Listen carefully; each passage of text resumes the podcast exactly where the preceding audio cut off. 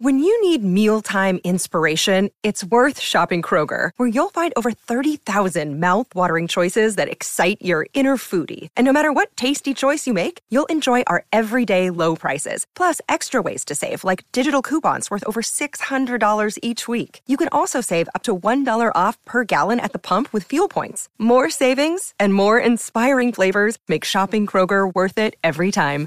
Kroger, fresh for everyone. Fuel restrictions apply.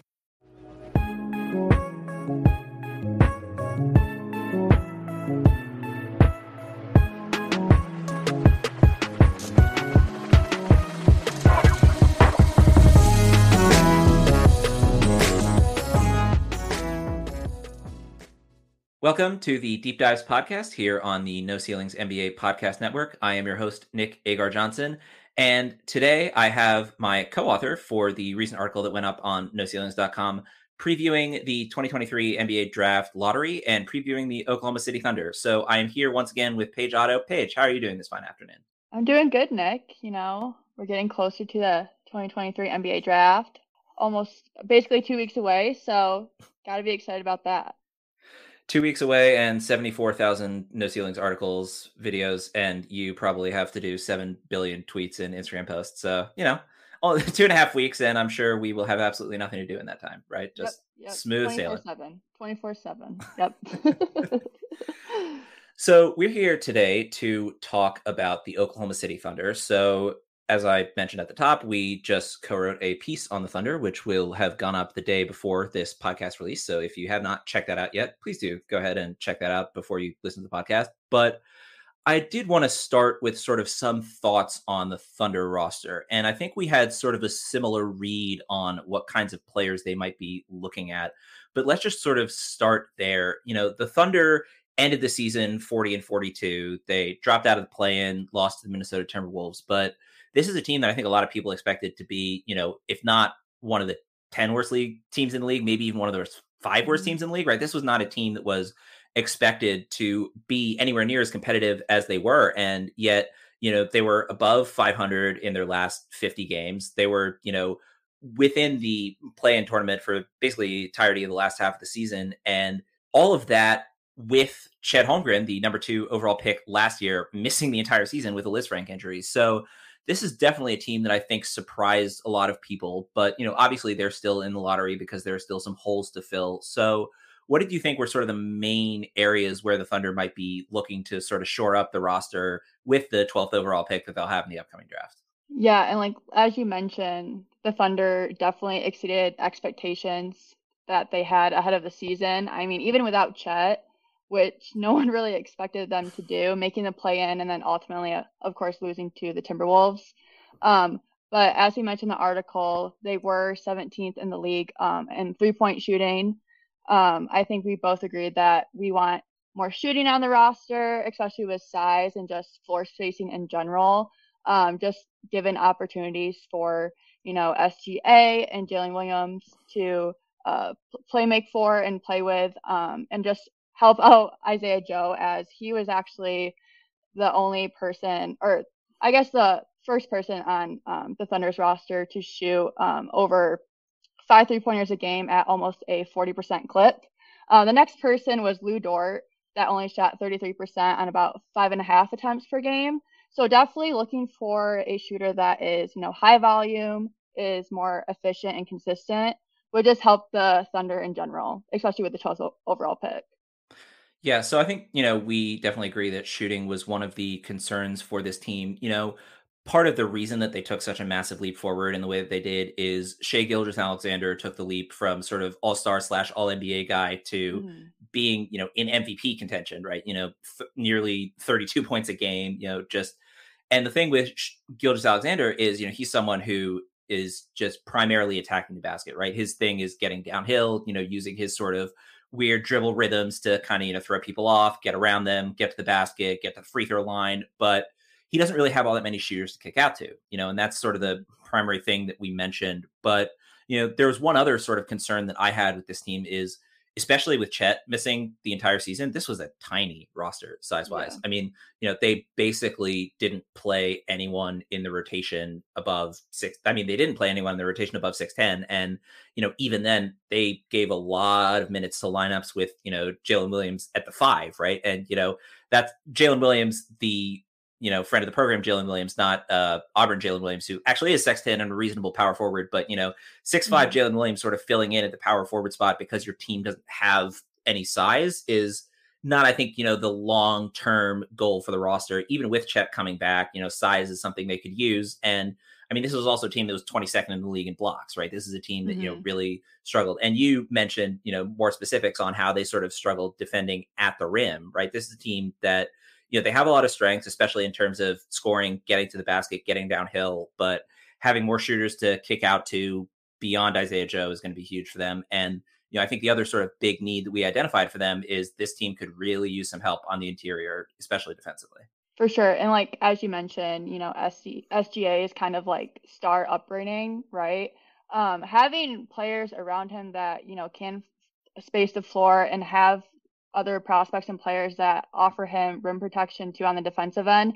I think I don't have the number off the top of my head, but I think they allowed opponents to shoot like 55 to 60% at the rim this season, yeah. which is not the best, right? You mentioned in the article 61%. So there we go. Okay. yeah. Yeah. You got it. So you, got even it. Worse, you nailed it. Even worse. but having those prospects around SGA will just make him shine even more right? So I think this is a crucial draft for the Thunder in general. You know, they have a, ton of picks over the next eight drafts, and like they can do a ton of stuff with it. It's just a matter of what players they want to build around SGA with ultimately. I'm I'm stunned. The Thunder have a lot of draft picks. They're investing a lot in the draft. That doesn't seem like them at all. I know. Who totally out of character. Sam Presti, what are you doing? No, but you know, I think that's I think that's key though. You know, Chet Holmgren can do a lot to help that rim protection, obviously, but you mm-hmm. know, I think a lot of the concern with Chet early on is going to be him getting to the point where he has more of an NBA ready frame, and you know, having the last year off, you know, rehabbing his foot injury did allow him to you know add a lot of upper body strength, which hopefully will help him out next season. But you know, again, even with Chet back in the fold, I mean, at this point, he's the only seven footer on the roster besides Aleksej mm. Pokusevski, who's not someone who you're going to rely upon as your like stalwart big man down low, right? Yeah. So this is a team that could definitely use some sort of help on the interior, and I want to use that as a way to sort of transition into talking about the six prospects that we mentioned in this article who we think might be targets for the Oklahoma City Thunder at 12th overall. And the first of those picks is someone who checks both of the boxes that we mentioned and, you know, ch- passes those tests with flying colors. And the only issue is that he might not be available by the time he gets to pick number 12, and that's Taylor Hendricks. And he just slots in absolutely perfectly as the power forward of the future alongside Chet Holmgren. I mean, he put up nearly 40% from three point range on four and a half three pointers a game. You know, he's someone who has shown that he can space the floor incredibly well. You know, he's a six nine power forward as well, who's an exceptional shot blocker. You know, you mentioned that he's someone who you know breaks some of the breaks some of the sort of statistical thresholds in terms of mm-hmm. you know dunks, three pointers, and this is someone who again you know just checks those two boxes that the Thunder really need in that you know sort of weak side shot protection.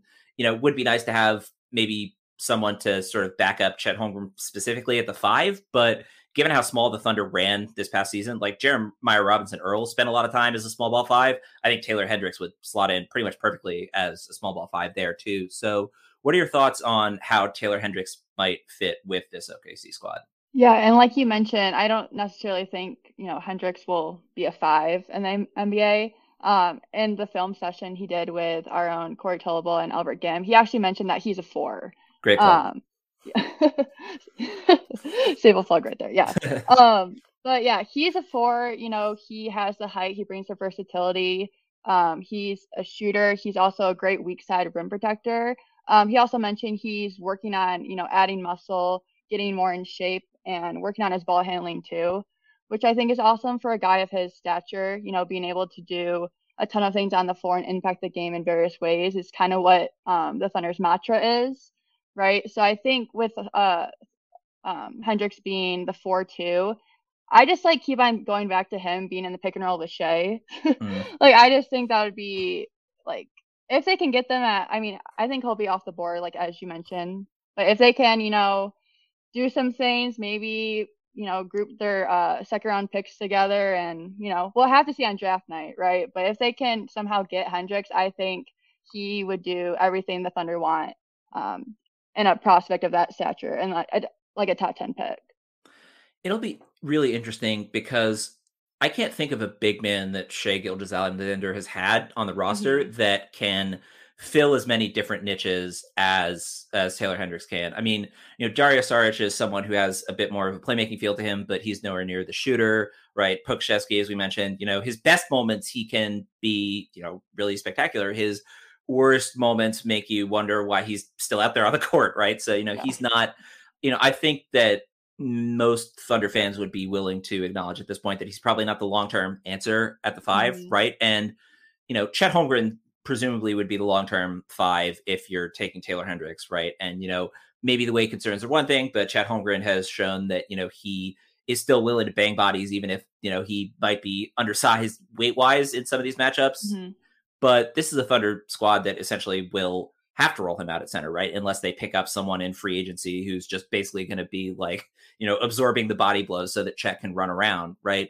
But if the long term four five is Taylor Hendricks and Chet Holmgren, I mean, Chet Holmgren has so much of the ball handling and playmaking that Taylor Hendricks is working mm-hmm. on, right? And you know, in the longer term, if you know Hendricks can get to the point where he's more comfortable with the ball in his hands, you know, making reads, making plays for himself, you know, driving to the rim, then that would be nice. But because Chet has such an advanced handle and ball handling ability for his size, you know, you can get a lot of that sort of dynamic in a four or five pairing of Hendricks and Holmgren with, you know, Hendricks sort of just plugging in gaps, right? Okay, you know, I'm gonna space the four out to 25 feet, right? You know, I'm gonna spot mm-hmm. him in the mm-hmm. corner.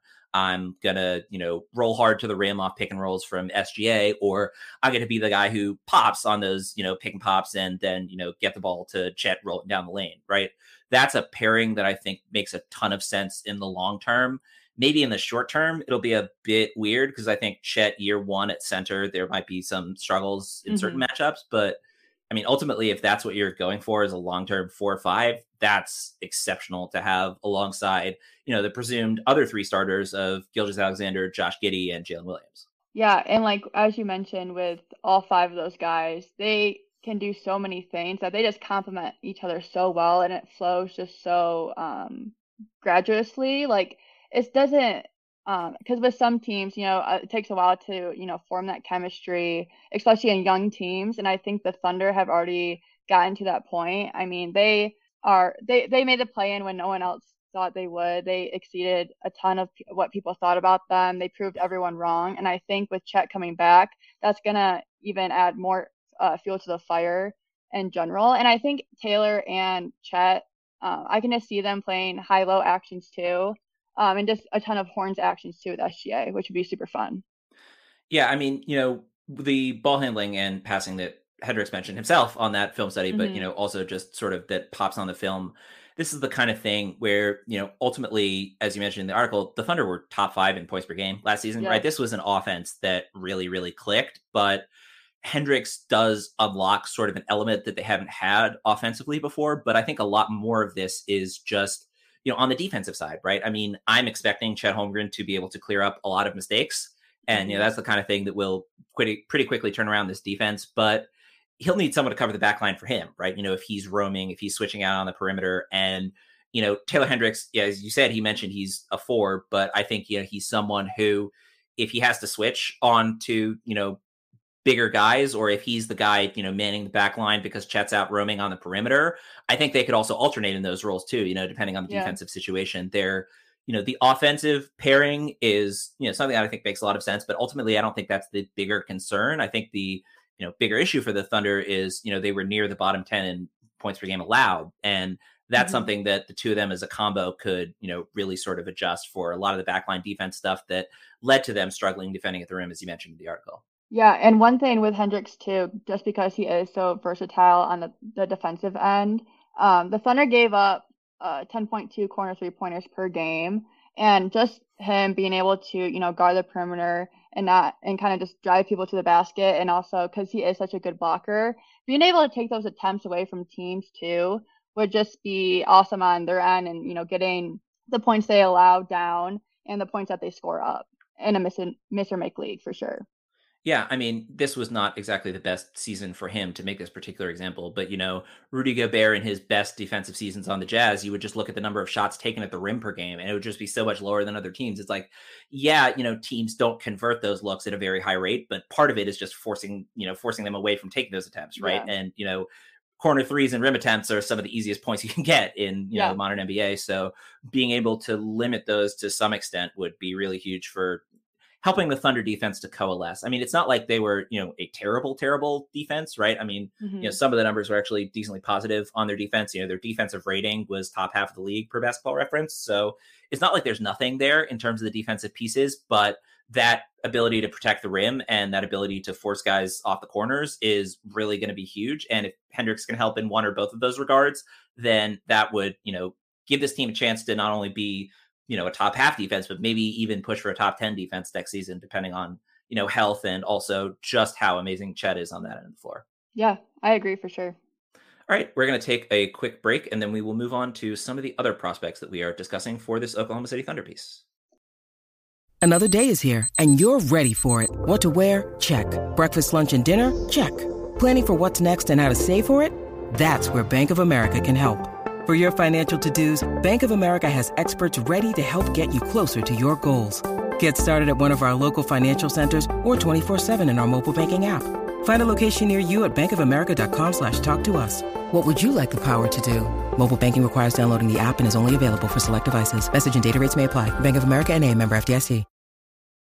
All right, so up next, we have a few more names that a couple more names that I mentioned before we get into some of the names that you mentioned for this article. But I do want to go next into Jett Howard. And it's interesting because on the one hand, I mean, he's much more likely to be available at 12, right? I mean, with Taylor Hendricks, mm-hmm. you know, much though he would be the perfect fit, he's also a really good fit for a lot of other teams that will be picking ahead of the Thunder, right? So, you know, we have to bear that in mind to some extent. But with Jett Howard, I think his stock has cooled off a lot since the early portion of the season. But, you know, he also was clearly hampered by the ankle injuries that he had later on in the year. But what he showed when he was at his best is he's one of the better movement shooters in the draft. He's a really good mm-hmm. playmaker for his size. And again, you know, he's you know he's a six seven forward on a team that you know ran out a six five guy power forward a lot of the time right you know this is a team that could not only just use the shooting that Jett Howard could provide, but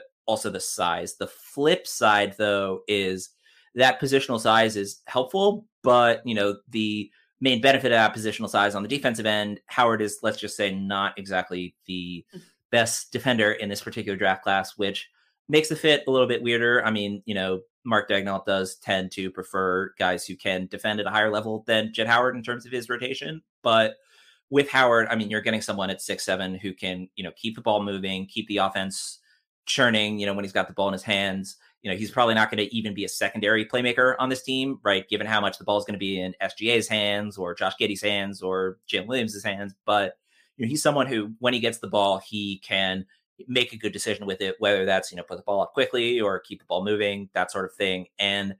I think that he does a lot of the sort of connecting offensive stuff that Taylor Hendricks does, with a lot more of a playmaking element that I think would really be interesting to sort of see in the rest of this Thunder context. Yeah, I think so too. And the one thing I really love about Jett is how he, like with his size, he can handle the ball. I mm-hmm. mean, the guy has a ball in string. Like he, yeah. he, I mean, yeah. I mean, I saw him in person back in February, March when they played Ohio State, and just the way he moves, like you're just like, yeah, he he's got that like you know offensive juice that you look for in like uh, primary creators or you know secondary creators, right? Um, and him being, I don't like in basketball, and especially in NBA, I don't think you can ever have um, too many people that can handle the ball, right? That that just means you know they're comfortable all around and you're comfortable, you know, letting them do their thing. And one thing about Howard and Hendricks, um, I think Howard can create a little bit more of his own shot right? Create more off the dribble, which is just another asset on the offensive end. And with defense, I think he's gotten better over time. I think with his ankle though, it made it look a little bit um, worse than it was. He looked very slow in his rotations, just getting uh, to closeouts. He didn't really close out that well, in my opinion, um, and he just looked kind of slow there. Um, but with these guys that are such like high offensive threats, um, there's a lot of defensive issues. Um, but I think if he were to go to one team, um, the Thunder would be a great spot for him to develop that. And I think with him having an NBA dad and Juwan Howard, I think he'll have that in his head too that, okay, if I want to get minutes on the floor, I have to be able to defend. So I think that'll be easily instilled in him. And I don't see him, you know, uh, shying away from that opportunity.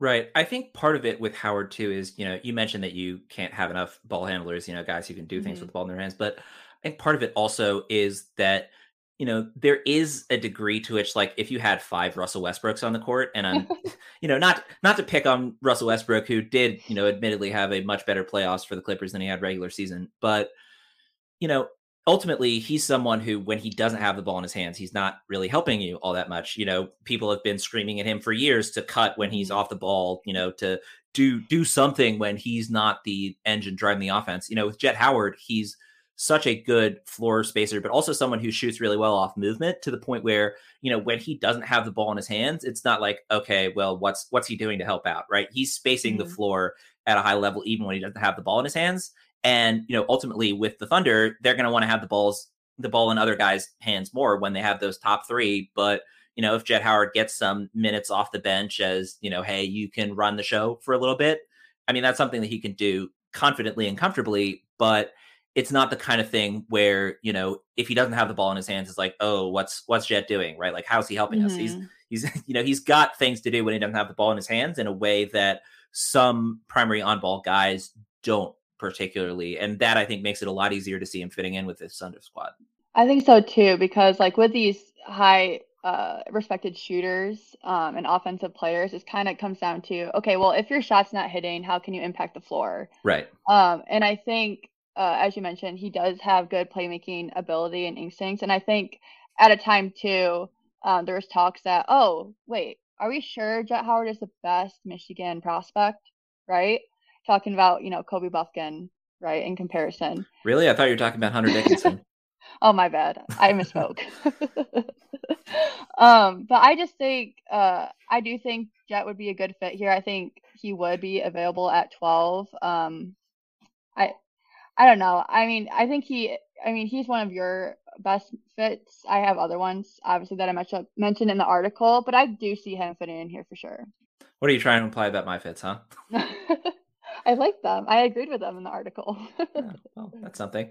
So why don't we talk about another one of my th- three guys that I sort of mentioned up front, and that's someone who I think kind of in a way, in a weird sort of way, splits the difference between Taylor Hendricks and Jett Howard, and that's Gradey Dick. And mm-hmm. you know, he's I think more of a wing than a forward. I think you know Howard and especially Hendricks are you know more three fours. You know Gradey Dick is someone who probably you know might spend some time at the two on a different roster, but mm-hmm. you know on this roster at six eight, he's going to be one of the bigger guys on the squad. You know pretty much right away. He's a much better defender than Jett Howard. He's a much better rebounder than Jett Howard. He's nowhere near the playmaker that Jett Howard is, and he's also not as good of a movement shooter, but he's one of the best catch and shoot guys in this draft. I mean, he shot 40% mm-hmm. percent mm hmm from three on 5.7 three point attempts per game this past season at Kansas. And, you know, a lot of the reasons why we were, you know, campaigning for either Hendricks or Howard, a lot of those apply to Gradey Dick, even if not to the same extent. Now, for me, I, you know, put Howard ahead of Gradey Dick on my particular list for this just because I think the playmaking element is not only really helpful, but also something that the Thunder in particular are going to emphasize. Like they, you know, after a long time of drafting super long athletic guys, you know, the last couple of drafts, they've also started looking at guys who just have, you know, really high skill level, who can do a lot with the ball in their hands rather than just, you know, throw Hamidou Diallo at the rim and see what mm-hmm. happens. And, you know, Gradey Dick, I think, fits that mold as well, but not quite to the same degree that Jett Howard does. But I mean, him as a catch and shoot threat you know, especially at six eight and someone who can contribute more on defense than Howard. Yeah, I think he sort of is a bit of a middle ground between Howard and Hendricks in that regard. Yeah, and with Gradey Dick and Jett, just kind of comparing the two, you, you're kind of trading off playmaking for rebounding. Sure. Right. I think Gradey, I mean, he's improved. I mean, he crashes the glass with like 110%. Like he's looking for those second opportunities, whether it to be, you know, push the ball in transition. I think he's a good transition threat as well, um, getting to his spots and just running the floor. Um, and I think he does that a lot too when his shot's not falling because there's been a couple games this season where he hasn't really uh, found his uh, stride in his shooting stroke and whatnot. So he had to find ways to impact the game in different ways. I think I kind of believe in that more a little bit with Gradey rather than Jett. Um, but as you mentioned, he's your solid guy that will knock down shots for you. And I think that's good for the Thunder just to have, you know, that one solid guy that you can count on. You know what he's about. He's not really going to do anything flashy, but he's solid. Um, I think one thing that Gradey can work on though is that he is such an excep- exceptional. I can't talk today. Exceptional shooter um, from downtown. I would like to, him to get more in the mid range. Um, he started to have some flashes of that and like putting the ball on deck. I think he still needs to work on his ball handling. Same with Hendricks, but um, yeah, he's your solid guy for the Thunder when it comes down to it.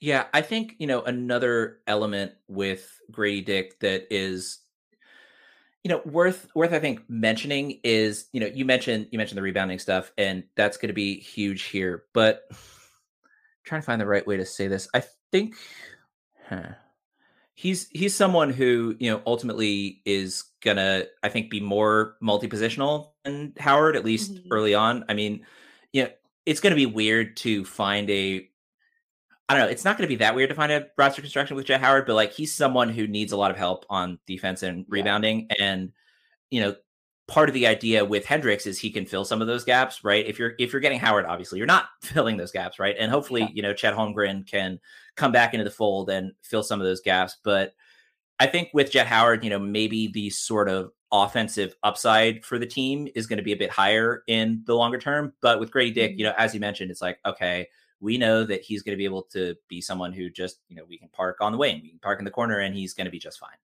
Yeah, and with I, am glad you mentioned like with Jett how because I also do believe in kind of his offensive stuff a lot more than Gradey, just like how multi-versatile he is, and that comes with obviously Jett is more athletic right than Gradey. He can do more things, but if you're looking at two, I mean, you can't really go wrong. They offer, you know, uh, uh what's the word like uh twitchy or like uh fun fun and then just like solid i guess when you put it bluntly but um i really like both of them i think i mean i have Jett and my top five shooters in this draft Gradey as well um i just think if i would were to pick like who would be available more at 12 i'd probably go Jett i think there mm-hmm. is um a life or you know time that Gradey does go before Jett um, not the other way around. So that's a thing to think about.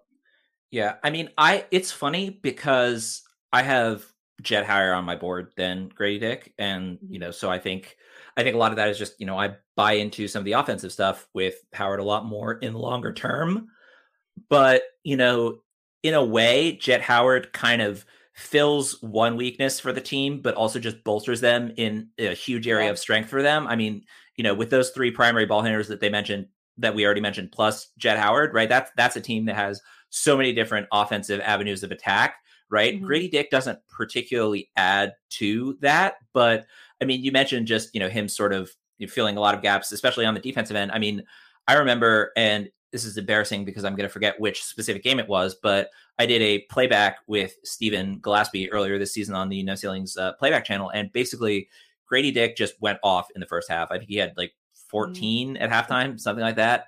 And the second half, it might have been Alabama, but anyway, second half he's just completely blotted out of the game offensively. You know, they're they're doubling him as soon as he crosses half court. Yeah. Right?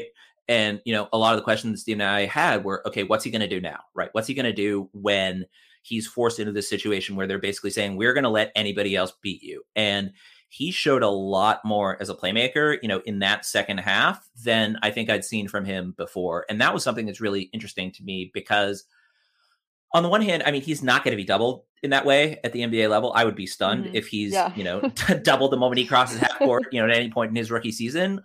But, you know, that was a situation where he was basically forced out of his comfort zone And you know the sort of Bob Myers classic thing is right. You know, you t- we take away your best thing. What are you going to do out there, right? And mm-hmm. in this game, Gradey Dick was absolutely forced off the three point line. It's like we are not going to let you shoot like thirty feet away from the basket. You catch the ball, we're doubling you. We don't care. Let somebody else beat us. And you know, to his credit, he he was able to pull that off in a way that you know I wasn't sure he would be able to do, you know, sort of dicing up as a playmaker, you know, really focusing more on the defensive end, you know, because he was again getting doubled every time he crossed half court, right? That's the kind of thing where I think that makes me more optimistic about his longer term fit with the Thunder, especially since, you know, he's going to be able to help out on defense much more than Jett Howard much more quickly but you know again i have howard higher on my board because i think that what he can do on the offensive end is you know so much further ahead of what gradey dick can do. And sure it's kind of you know shoring up a strong point for the thunder to have Jett howard out there. But the flip side is you know again you run out a lineup with josh giddey jalen williams shai gilgeous-alexander Jett howard chet holmgren. All five of those guys can you know do work with the ball in their hands. Mm-hmm. and you know you have I don't know. I mean, you have two, you know, pretty rough defenders in SGA and Jett Howard. You, you have one pretty questionable defender in Josh Giddey. You have a really solid defender, especially for a rookie last year in Jalen Williams, and mm-hmm. you have, you know, one of the better defensive prospects we've seen in a while in Chet Holmgren. Right? That's a team mm-hmm. that offensively, how do you stop them? And defensively, even with those sort of weak points, the smallest guy out there is six five. You can yeah. switch pretty much everything and you know, maybe, you know, you won't have the best defensive pieces out there, but you can do a lot of swarming that you couldn't with, you know, sort of a weirder size mismatches across the roster. Yeah, I mean, either way, when you look at it, I mean, things are getting scary in Oklahoma City. Like it's in like a good way too, obviously. And one last thing I'll bring up about Gradey Dick is one of his most recent games against Howard was one of his best overall games across the board. He had uh, 19 points, 11 rebounds, five assists, and three steals. And it just shows like when his shot is fa- um, falling, he can do other things too. It's not that you know if he's not scoring, he you know goes back to the, doing this or you know playmaking and rebounding, but he can do all of them at once, which is just another um, aspect of his game I like as well. All right, so let's now move on to three more prospects. So let's move on to the three prospects that you sort of discussed in detail here, and we'll get to your particularly favorite pick last. But let's start out by talking about Bilal Coulibaly, who has had one of the most meteoric rises up draft boards in the last couple months of you know yeah. anyone in a wild you know not just in in this draft class but you know he went from you know essentially the second league team in France to you know call up to the big club to play alongside Victor Wembanyama and you know he's been much more effective in the playoffs than he was in the regular season for the big club, you know, figuring things out as the season went along. But he's someone who, you know, I think maybe a month and a half ago, it would have seemed really aggressive to mock him to the Thunder yeah. here. And, you know, as we sit here today, it seems more and more possible that he'll be in the consideration set this high up in the draft. Yeah, and like his rise from the beginning of the season to now, I mean, when Victor and Scoot matched up in like November, I think it was for the first time, no one was like watching Bilal Coulibaly. I mean, there was no discussions about him, and that just shows like his progression over the season. I think he was, you know, only averaging like six points per game or something to now, where he's I mean, to lead uh, the Metropolitans 92 to the finals, he dropped like 16 points, four assists, two two rebounds, two steals, and that just says a lot about how much trust he has um, in his coaching staff and his teammates around him as an 18 year old. and one of the things I love about Bilal is that he just pops off the film when you watch him, and like it's something like you can go by the numbers and whatnot, but like on an eye test, like he'll flash with flying colors. I mean, he has a seven three wingspan. He's six foot six, has a ton of pop and juice, and he just like glides down the court. It seems like, and I just love his slashing ability too.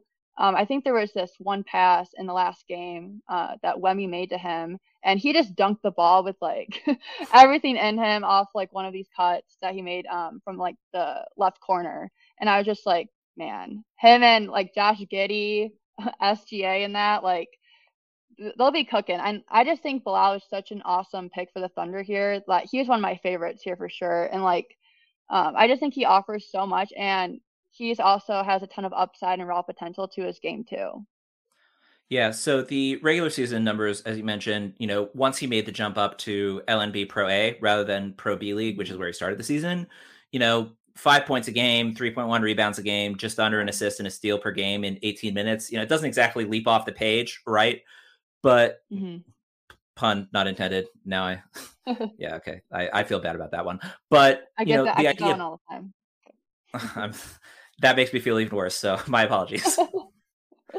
no, but I think you mentioned the cutting, and that's that's huge. You know, especially with those three playmaking forces that the Thunder have. Mm-hmm. You know, all the defensive attention pretty much is going to be going to SGA and Giddey and J Dub, right? So if you're Coulibaly and you just have a nose for cutting to the basket, you're going to get a lot of those opportunities. Yeah. And you know, it's not just the cutting to the rim in the half court. You know, it's the leaking out in transition. You know, that length, his ability to get up the floor quickly you know that'll really help the Thunder sort of push the pace. And then, you know, in the very small sample size of his time in the Pro A League, you know, he did shoot 45% from three. Again, really tiny sample size. He also shot 60% mm-hmm. for the free throw line. I'm not yeah. entirely sure where he's at with his shot at this point. I don't think he's anywhere near a 45% three point shooter, but I think he's, you know, and he's also shown in the playoffs, I think he's much better than a, like a 60% kind of guy from the line, right? I think that's just I think that's more of an artifact of small sample size than anything. But ultimately, I mean, if he gets to the point where he's a decent corner shooter, but is mostly just cutting and filling the lane and, you know, growing into his game as, you know, a ball handler, you know, doing things with the ball in his hands, he's someone who can be really effective, you know, again, sort of like Howard, except with less playmaking juice, right? Do a lot without yeah. the ball in his hands that can sort of help the rest of the squad coalesce. Yeah, and like with like I think he's comfortable like off the dribble and stuff. Like I buy um his handle and ball and everything, but I think you know, he is young, he is kind of turnover prone, and that's just him like he'll progress in that. Like sometimes he the game kind of looks a little too fast at times, like and that's gonna happen, right? You're not gonna make the perfect pass or decision all the time. Um that just comes with growing. I mean he's only 18. And I think he's a lot more comfortable, as you mentioned, in the corner off the catch um, kind of, you know, others play make for him to get to his shots rather than him right now creating his own shots. And I think in the pick and roll too, he's more um, looking to pass or, you know, kick out to guys rather than, or uh, obviously uh, attack the rim, um, right, than to shoot off it as of now. Uh, but I think he'll eventually get there. Um, but that's just one of the things in his game that he'll obviously work, uh, look to work on. Yeah, and we mentioned some of the at rim finishing stuff, but I do just want to particularly highlight something that you mentioned in the article: shooting sixty seven point four percent at the rim. Jeez, those are center numbers. this is this dude's an eighteen yeah. year old wing. Yeah, that's insane. When I saw that, I was like, wow. yeah, it's like every time I see one of those numbers, like you know, for Dereon Seabron last season, I looked at that, I was like, and then you know, same sort of thing with Mike Miles, especially earlier this season. You look at yeah. it, I was like, how how how is that possible?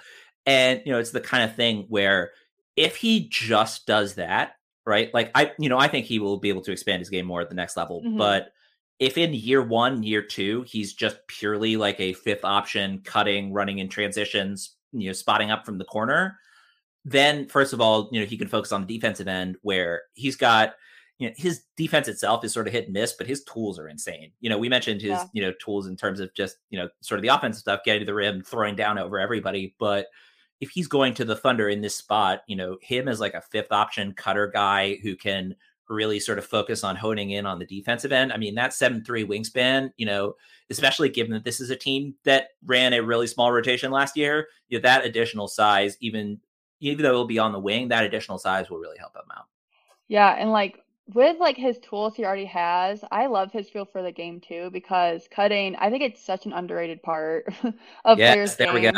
we go. yeah, and like you have to know like when should I cut? Oh, if my defender's, you know, closing in on me or if he's off me, when to like, you know, kind of juke him out and cut and all that stuff. And Bilal, like it seems he does it like not I'm not gonna say like perfectly. No prospects like perfect, but you know what I mean? Like he just like knows when to do it, which I think is such an awesome quality to have, especially at his age. And he can do it at such an efficient level. and the Pro A League in France. Yeah. I think of the, you know, six years that this was the NBA Deep Dives podcast. I think the top three things that were mentioned by Tyler Metcalf number three, footwork. Number two, cutting in some capacity. Number one, I hate you for some terrible joke that I made. so, you know, I'm glad I'm glad we're getting cutting discussion back on the podcast. That's that, that's always something that we're willing to talk about more here. Yes, there we go. Whole episode of cutting in the summer. Get ready. Perfect. just just 40 minutes. We can bring Albert on to talk about why Cason Wallace is a good pair of scissors, get some cutting discussion. yeah, and then you know, might as well just add what are the best shoes for cuts too. Perfect.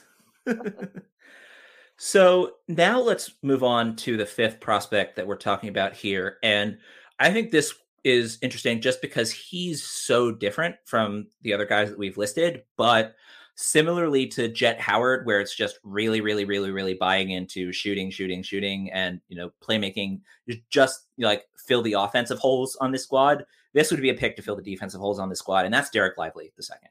And with Dereck Lively, you know, he had a almost record-breakingly minimal offensive role at Duke, hmm. especially given that he was like the number two recruit in his high school class.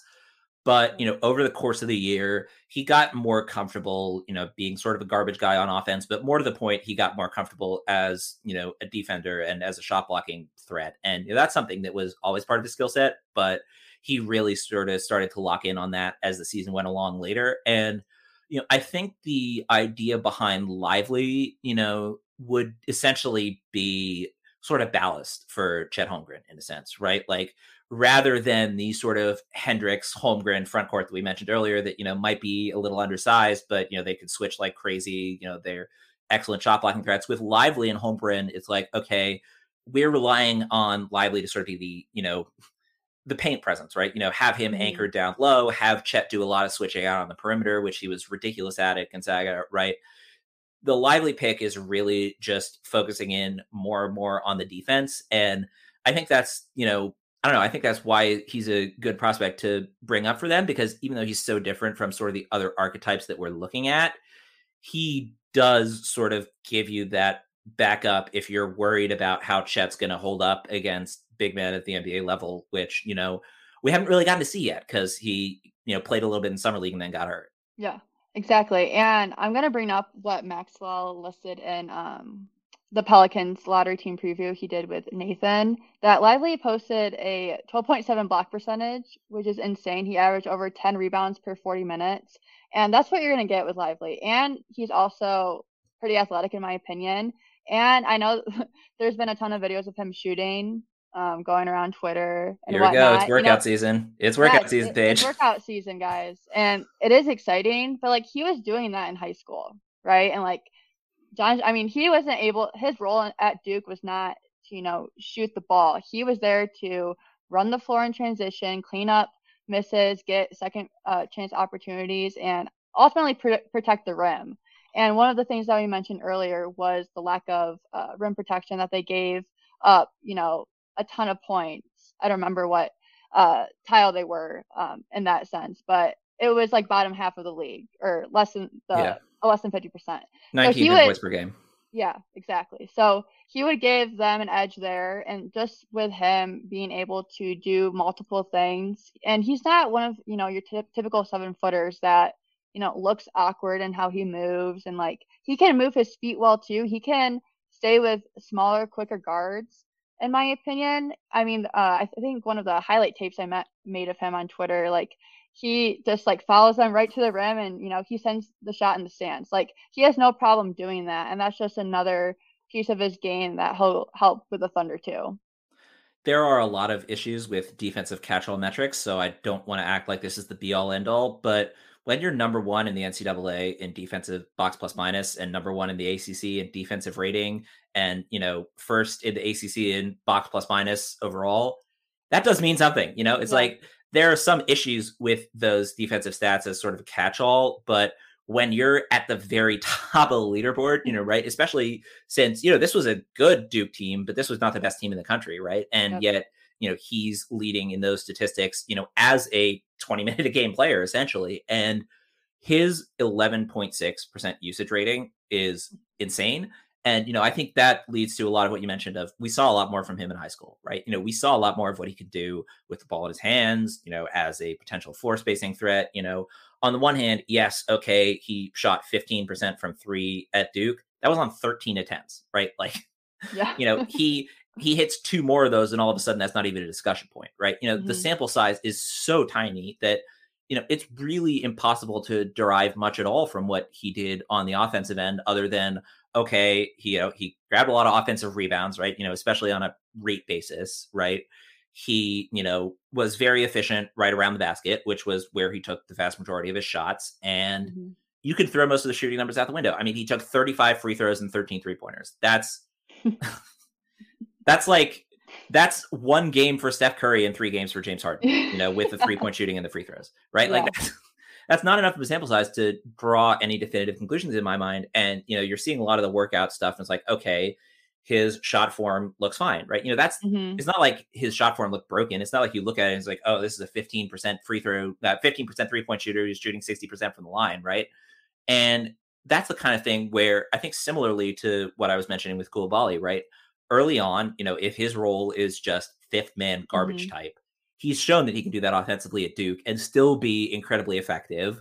You know, again, leading not just in defensive box plus minus, but in overall box plus minus, right? You know, he's yep. contributing enough on the offensive end that you can just let him loose on the defensive end and let him destroy things. And, you know, the Chet Holmgren, Dereck Lively front court instantly turns this team from, you know, depending on which numbers you're looking at, right, around average defense, right? You know, slightly above mm. in defensive rating, you know, slightly below average in points per game that becomes a really solid defense pretty quickly with those two. And, you know, you mentioned in the section we're about to get to that, you know, almost all rookies struggle defensively, and that's certainly part of it. But, you know, with Chet Holmgren, I think there's a very small chance that he's not one of those guys who is a plus defensively in year one.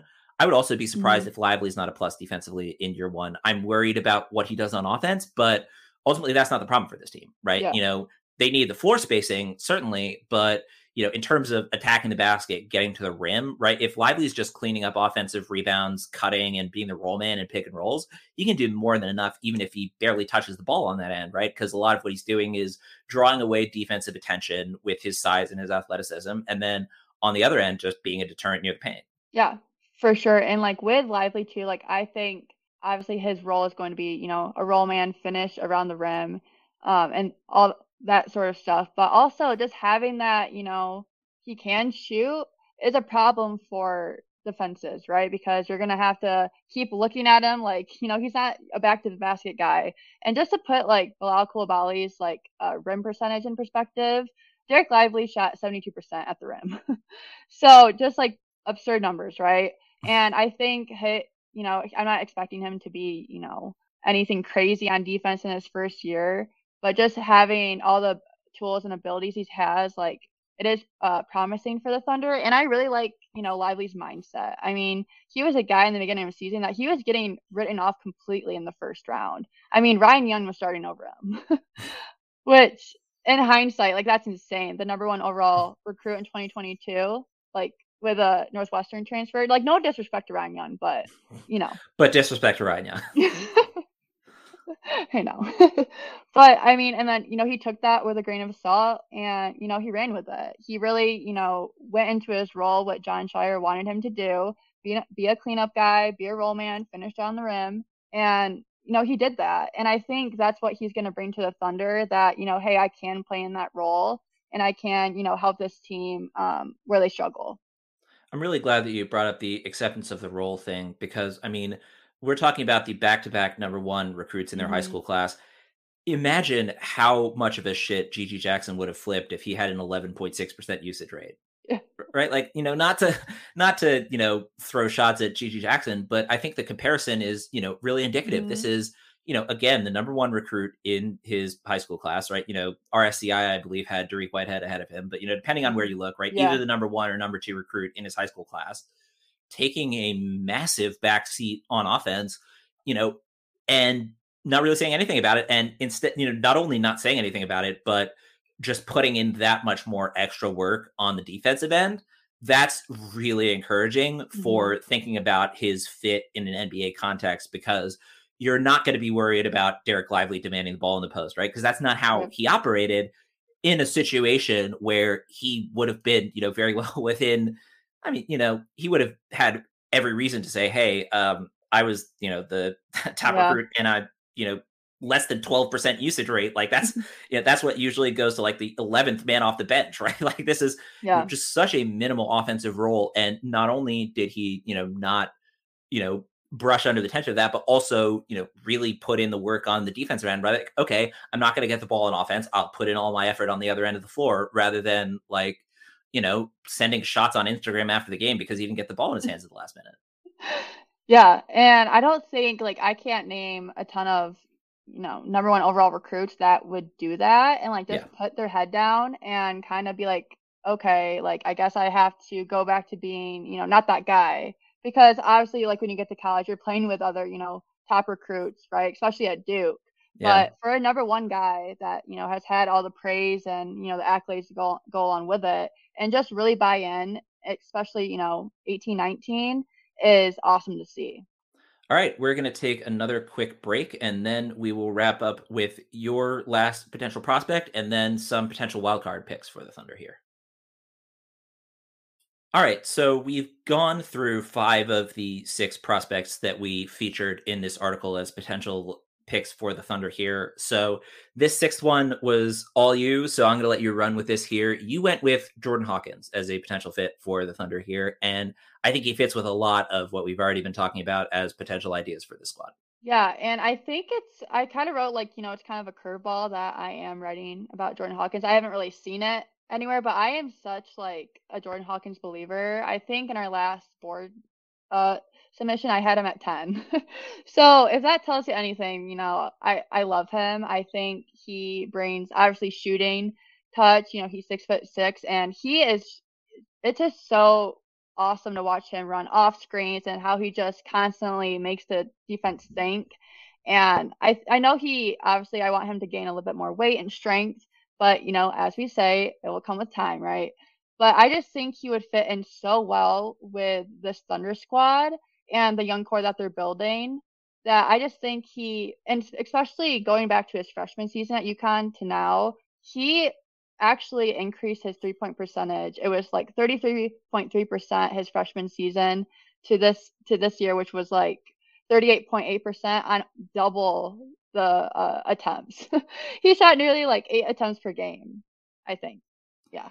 yeah, nearly eight attempts per game and ridiculously difficult attempts. Yeah, right. You know, exactly almost all of these are you know crazy deep or he's run off two screens before yeah. he gets the ball and you know it's the kind of thing where you know again with Jett Howard it's like okay what does he do off the ball right with Jordan mm-hmm. Hawkins he's actively destroying defensive off the ball right he he does his best work without the ball in his hands yeah. right you know he's he's the kind of guy who you know if you have a few plays in the playbook that are just you know pin down screens for Jordan Hawkins right you're going to completely just, you know, leave the defense out of sorts. And it's the kind of thing where a 10 year veteran is going to show up and says, Oh God, I have to guard that kid tonight.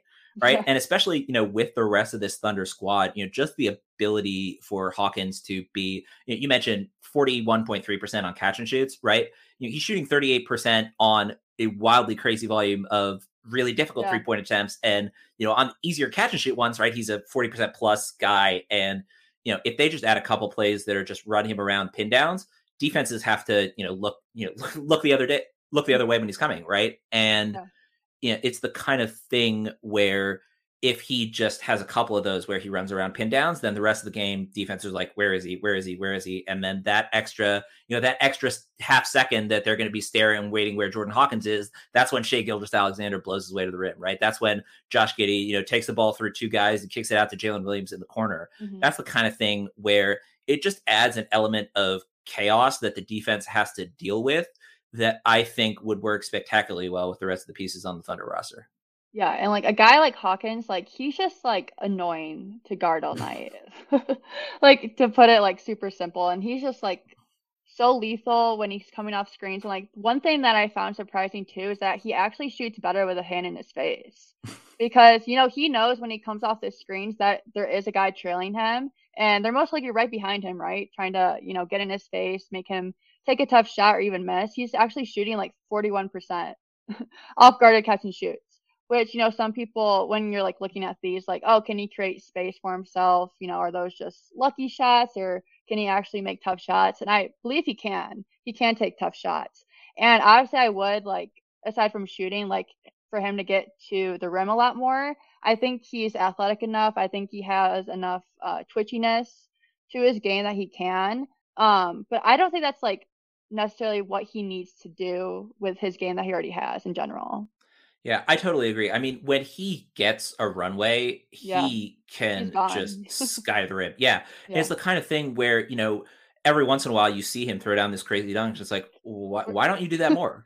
Yeah. but but seriously though, and I think part of it is, you know, he's he's a bit thin frame wise, Mhm. and you know that's the kind of thing. We'll get into the defensive stuff in a minute, but you know that's the kind of thing where you know maybe a little added bulk would sort of help him finishing around the basket, right? But that's the kind of thing where that's I think a longer term thing with Hawkins, right? And he's shown in bursts that he can, you know, he can really do that. It's you know, can he make that a more regular element of his game? Is I think more of a question, but he does have that ability, right? You know, there are some guys who don't have, you know, the ability to get their head to the rim, right? Jordan Hawkins does. Yeah. Yeah. And like with him too, like his job isn't going to necessarily get to the rim all the time and, you know, put pressure on other people's big mans that are, you know, guarding the rim. He has people that do that already on the Thunder, you know, Right. SGA, Jalen Williams. So that takes some pressure off him of like, oh, I have to show like other teams like I can do this and that. What that just gives him the ability to play his game how he how he knows how to. So let's talk about the defensive stuff quickly. Now, the frame, as I mentioned, is a bit of a concern, and you Mhm. know the the defense isn't anywhere near as much of a highlight as his three point shooting. But I actually really do buy into his off ball defense in particular. But I think it's the kind of thing where you know there were numerous possessions this past season for UConn where like he would be you know dropping into the paint and then you know rotating out to the corner shooter and a lot of the same sort of you know wild crazy running around screens that he did on the offensive end he did that on the defensive end a lot too and i thought his instincts Yeah. were really quite good especially as an off-ball guy the on-ball stuff is the concern for me i mean you know again the frame is a bit of an issue you know he can get bumped off his spot especially on the defensive end and you know given that he's six five he's not going to be like a forward he's really just going to be essentially a he's almost one position locked. I mean, he's not good enough with the ball in his hands to be anything close to a point guard. And, you know, if he ever gets bulky enough to deal with bigger wings, it will not be in the shorter term. So, you know, I think in the short term, he's pretty much positionally locked at the two, but I think he's good enough off ball that I'm willing to buy into him as, you know, not just someone who could reach the point of average defensively, because like pretty much no one's average defensively their rookie year, but, you know, Mhm. I think he can get to average by year two, year three. But in the longer term, if he can get slightly better on ball, I think he can really be a positive contributor defensively because I really love a lot of the stuff he does off ball defensively. Yeah, I I totally agree with you. I mean, I think he has the athleticism and like that, just like that hustle mentality, Mhm. especially with, you know, how he moves when he's on offense, you know, running around like a crazy guy, right? Trying to get to his spots and stuff. He's able to read that on the defensive end too and just trail guys to their spots because, you know, he's like, hey, I know what you're doing, right? So he's kind Yeah. of like predicting um, their future moves because he does that to defenses. Um, the on-ball stuff, you know, he does have to work on that. I think sometimes he gets a little, you know, uh, lackadaisical sometimes. I think especially like on his closeouts, he kind of just attacks them 90 miles per hour, not really thinking like, oh, this guy could like pump fake and just, you know, drive right around me to the basket. Um, which I would like to see more of, of just him kind of being patient in that sense and just like letting the play develop and, you know, him just, you know, locking onto the guy on ball. Um, but I think he'll be able to work on it. I think what he already has, like as a player, and um, his athletic, his athleticism in general will help him out in learning all that stuff. Um, but yeah, it's definitely. I'm not gonna say in a concern. It's just like what he has to work on with like any prospect, right? Um, so I'm looking forward to seeing like if he did end up at the Thunder with a 12th pick, like I think he could develop that into at least you know an league average defender.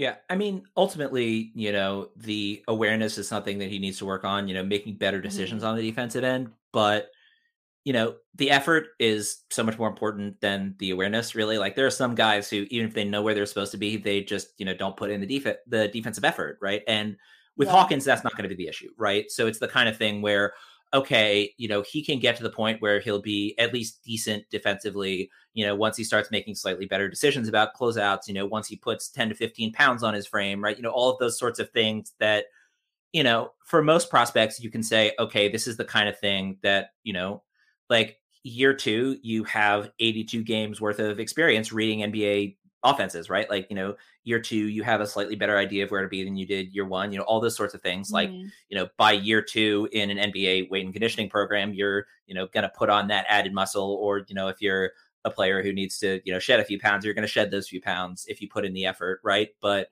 with Hawkins, the effort is not going to be the question. The question is going to be, you know, can he make slightly better decisions? And I'm much more willing to buy into a defender long term if they're putting in the effort than, you know, if they're making all the right reads but being like, eh, you know, I'm I'm Yeah. I'm looking forward to leaking out in transition. I'll just let that guy run by to the rim, whatever. Yeah, and like what I kind of mentioned with Jett is like I think with those two kind of guys, like they'll know like I want to play, like okay, I gotta lock down defensively, otherwise I'm not gonna see the floor. And I don't think either of them will have a problem doing that. And one of the things with Hawkins too, like he had as like a playmaker, he had 45 assists on the season on the season to 48 turnovers, which you know obviously isn't the greatest in the limelight. But with the UConn Huskies, they didn't have you know your traditional point guard, right? I mean, at some points, Andre Jackson Jr. was the main playmaker, right? Um, and Hawkins, I don't think it's his inability to be able to pass and make you know passes. Is that that wasn't his role was to do that. His role was you know shoot, score, and you know do do all that stuff. So I don't think I think he is. I mean, there's been flashes of him uh, making some kick out passes, some nice reads down low, especially to uh, Sanogo, which I liked. And him and Andre Jackson Jr. had a really good chemistry, which I think will translate um, with the Thunder team as well. Yeah, I think with Hawkins, you know, it's the kind of thing where, especially if he's on the Thunder, he's just going to be asked to make simple reads, right? Yeah. He's he, Yeah. you know, Josh Giddey is going to be the flashy playmaker. Shai Gilgeous Mhm. Alexander is going to be the guy with the ball in his hands the most. Jalen Williams is, you know, going to do a lot of creation as well. You know, with Hawkins, it's just like, okay, if you get the ball at the three point line and you're double teamed 30 feet out, are you going to kick the ball to the right guy? But most of the time, when you know Jordan Hawkins is getting the ball, you know, when he was getting the ball at UConn, and when he would theoretically be getting the ball for the Oklahoma City Thunder, his primary responsibility is going to be putting the ball up, right? You know, it's not going to be the Mhm. kind of thing where Jordan, we're expecting you to, you know, be the guy running running the show here. You know, that's just not the best use of his talents, especially given the rest of the talents that the Thunder have on this roster. Yeah, I completely agree. And I think just like the offensive output that Hawkins brings to the table, like it's going to be hard to pass that up, regardless of, you know, his defensive ability and whatnot at 12. So that's more or less why I think he should at least be a target uh, for the Thunder. Um, obviously, we'll see what happens on draft night, right? But I think that of the six players we talked about, all six have a like a real good uh, what's it called?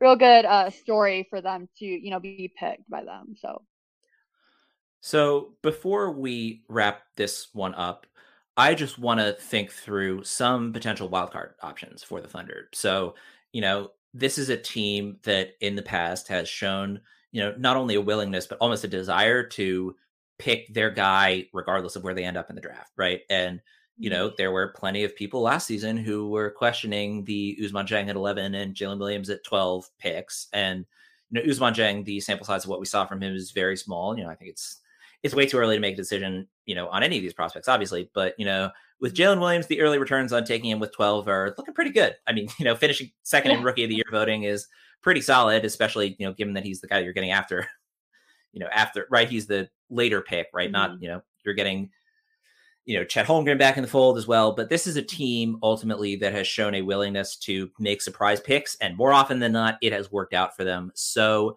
who do you think might be a potential surprise guy? So, you know, someone who's further down a lot of boards, but maybe Sam Presti says, you know what, this is my guy. I'm going to take the chance. Go for it. yeah. Hmm. Let's see. I feel like there's a few different ways I could go here. If we're Mhm. talking about uh, you know, if they're to trade up and whatnot, I would say Jarace Walker possibly. Oh, man. Um, oh, Jarace Walker on this squad. Goodness.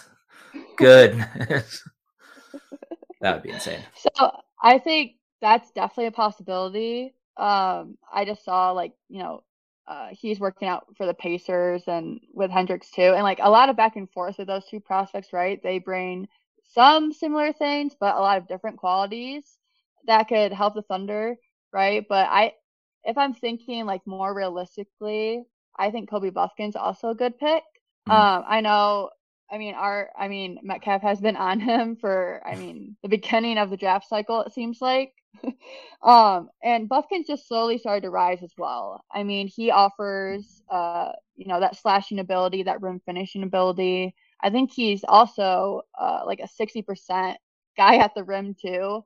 Uh, and he can also shoot, right? And he brings those, you know, quick hands, defensive ability that, you know, if you're looking at Jett Howard or you know Hawkins or Gradey, they necessarily don't, right? So that's the thing to take in consideration that I think could be something that the Thunder like. And with uh, what uh, Bufkin measured at, he was six four without shoes, which is awesome. He was actually his listed height. Uh, so that's the thing to think about too. I think uh, they those two players could definitely be in, in play. So I have one that I think is sort of more of a quote unquote safer pick, mm-hmm. which, you know, I think sort of falls in a similar vein to honestly to Chet Howard in a lot of ways. I've been high on Kris Murray all season. And yeah. I think he's someone who, if Sam Presti says, like, look, you know, we're we've got a really solid roster. We've got our superstar Shai Gilgeous-Alexander. We've got Chet Holmgren, who you know profiles as a really really strong number two. We haven't seen anything from him yet, but you know, it's pretty easy to envision a future roster of okay, Shai is the number one guy, Chet's the number two guy, and uh, J Dub's the number three guy, and Josh Giddey's doing a lot of mm-hmm. playmaking, right? Like that's you know an offensive hierarchy that if you know Sam Presti decides, all right, that's our offensive hierarchy. What do we need? We need a fifth starter. You know, his twin brother Keegan is a very different prospect, but that's essentially the bet that Monte McNair made this past season of Keegan's going to be our fifth starter. He's going to be an exceptional floor spacer, you know, and especially October, November this season, Keegan Murray is a lot was a lot more of what I think we're going to see from Kris Murray. You know, Keegan wasn't asked to do really anything with the ball in his hands, right? It's just if you get the ball, mm-hmm. shoot.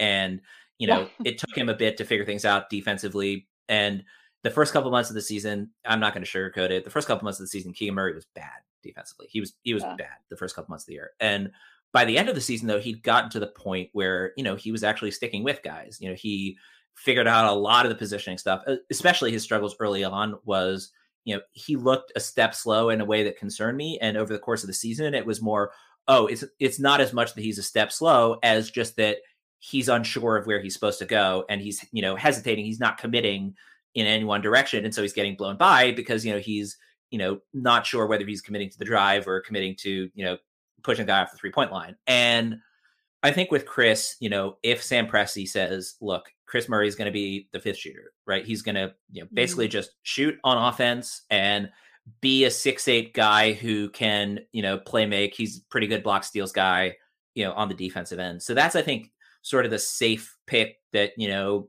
maybe Sam Presti just decides we just need one more guy to fill this specific role, and Kris Murray is that guy.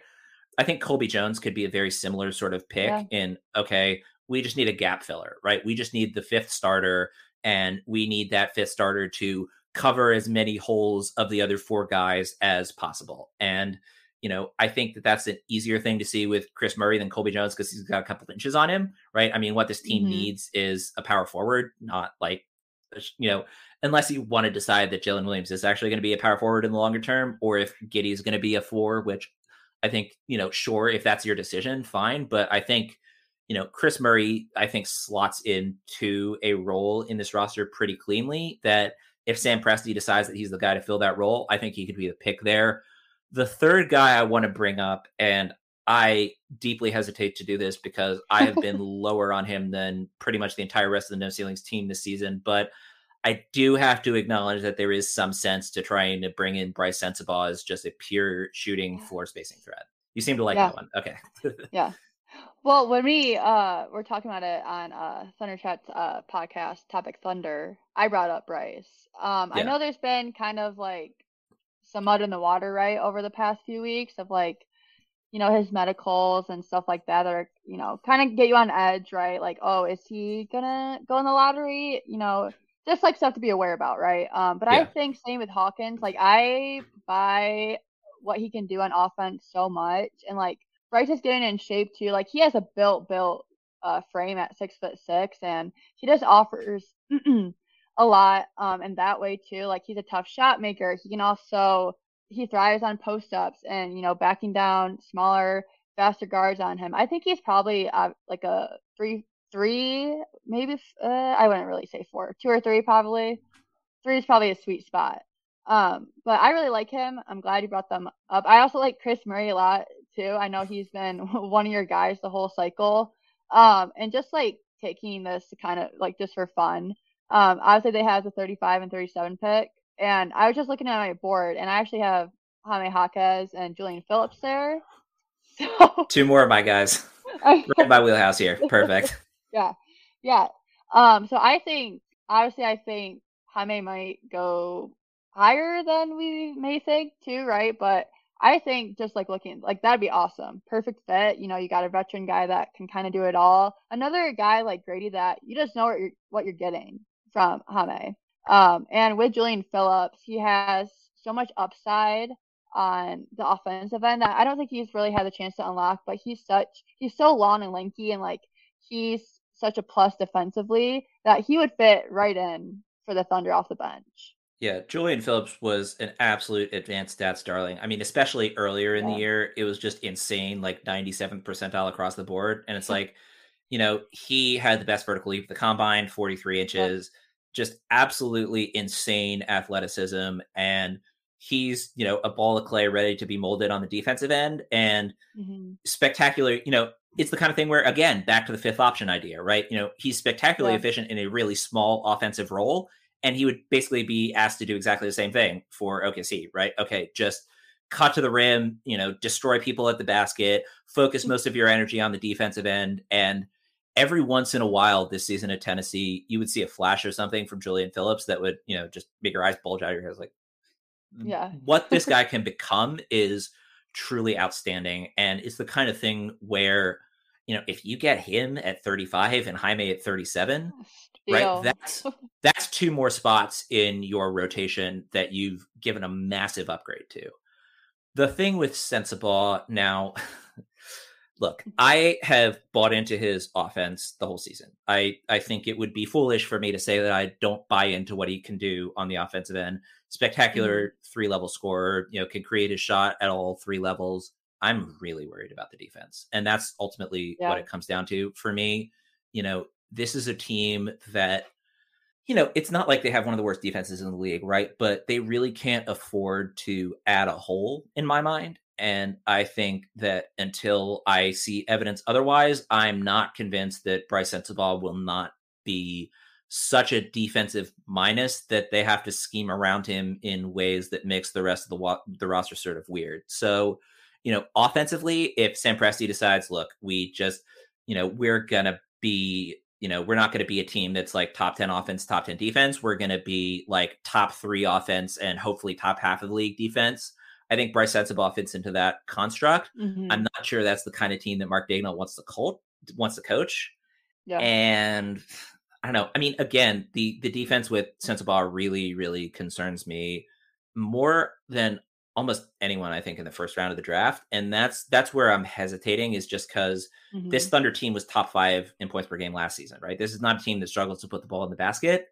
And with Sensabaugh, you know, he does fill in their three point shooting weakness. You know, even though they scored at the rate they did last season, the three point shooting was not quite there. Sensabaugh definitely helps out with that, but I'm worried about him taking more off the table than, you know, a safer sort of pick like Kris Murray, where it's like, okay, you know, he's not going to be, you know, all defensive team, right? But by year two, year three, I'm pretty confident that Kris Murray can be, you know, maybe slightly below average to average, right? Which is mm-hmm. kind of where you know, Keegan kind of reached the point of being like solidly below average by the end of the year rather than terrible like he was at the start of the year.